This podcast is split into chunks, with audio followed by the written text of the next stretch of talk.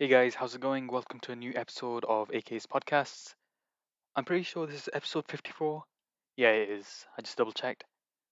And here's a very uninteresting fact about this specific episode. This is hopefully going to be the last episode with me having a shit microphone.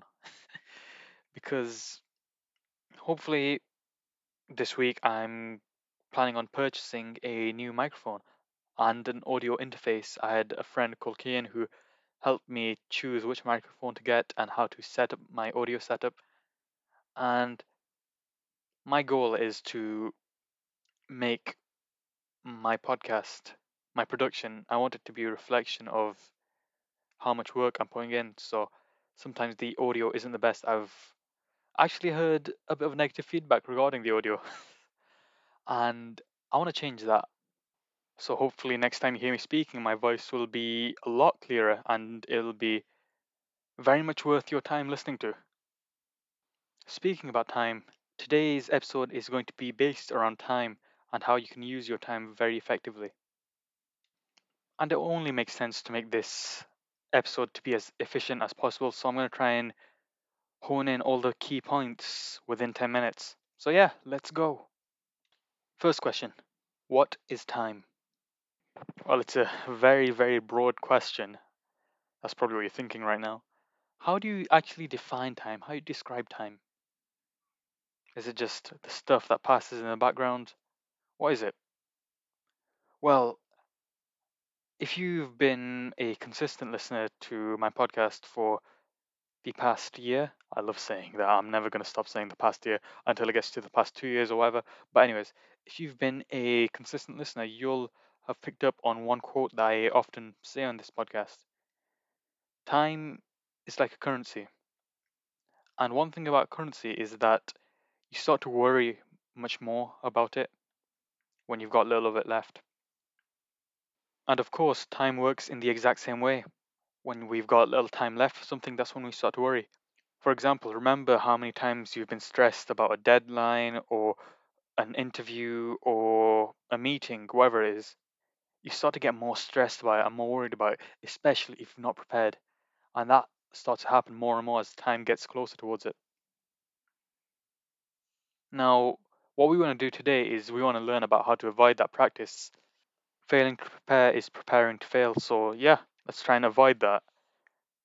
Time is very important because it gives you that chance to prepare. And that's something that we usually end up needing, especially when it's for a big project or a big event that's going to occur in our lives.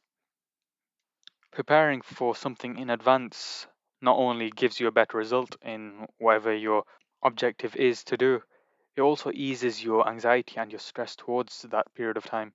So there's really never any reason for you to not prepare in advance when you have the opportunity to do so. Now, another aspect of being able to use your time effectively is to be able to be productive.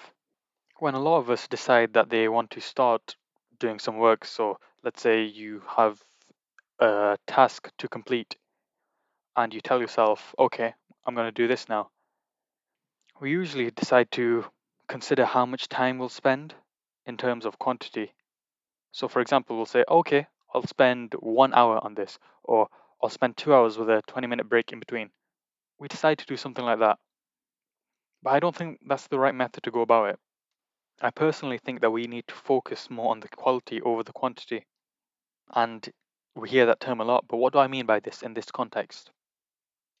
Well, you could tell yourself that you're going to do an hour of the work, but in that hour you just spend 40 minutes of it procrastinating, 18 minutes telling yourself that you're going to do work, and 2 minutes of actual work being done. And this, ladies and gentlemen, this is what we like to call wasting time.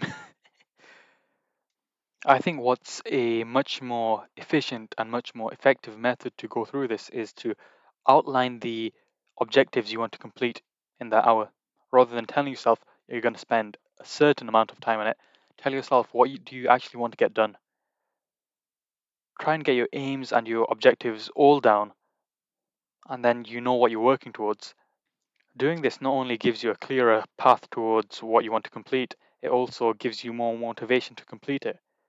because now you actually have something that you need to complete. Now you actually know what you're going to do. And having that sense of direction is pretty useful. I think so, at least, anyway. For example, when I decide to set myself some work to do, I usually think about what my outcome will be after I spend that certain amount of time on my work. And focusing on the outcome, focusing on the produce of your productivity, that is what makes you a lot more productive. That's what shows you what you need to do. And also, whilst we're on this topic of doing work for a long period of time, I think it's very essential to highlight how important it is to take breaks during your work. We're not machines, we're humans. We can't function 24 7. We can't work like that. We just can't. It's not made for us.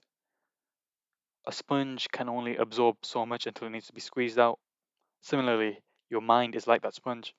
You have to take that break. You have to calm yourself down. You have to replenish your resources, I guess. And taking regular breaks every so often, that's a very, very useful method of achieving that. You can actually do a lot more work in two hours than you can in six hours if you just take breaks in between those two hours. And the final thing that I really want to talk about today is life in general and how much time we have. Because, well, for me at least, when we get to a certain point in our lives, we start to realize how much time we have. And sometimes that can be a very large amount of time, a lot larger than we ever expected. So we're left with a lot of free time and a lot of responsibility of what to do in that free time and we also have a lot more scope in what we can actually do in that free time. Now, I'm not saying at all don't enjoy your free time because that would be a very stupid thing to do. then there'd be no point of you having free time. What I am going to say is use your free time wisely.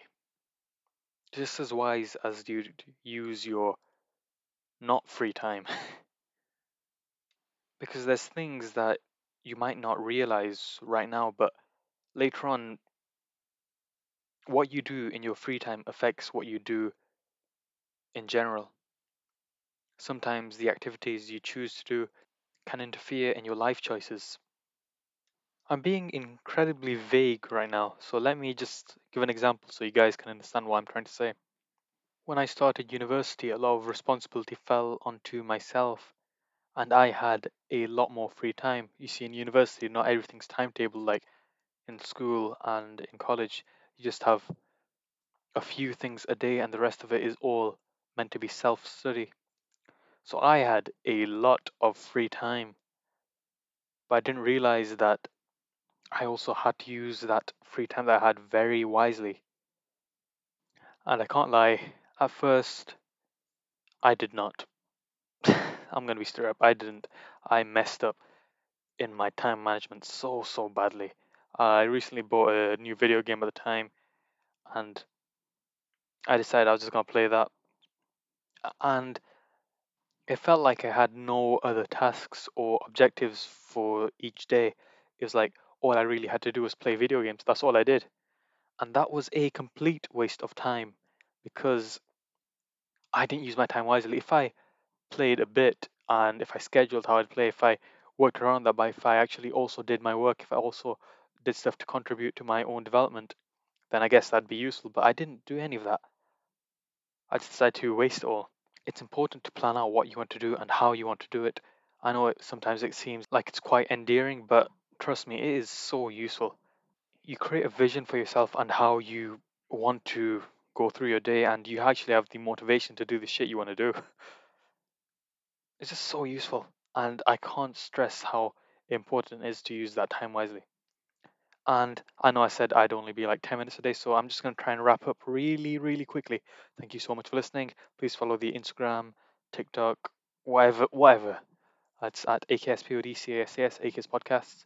Thank you so, so much for listening.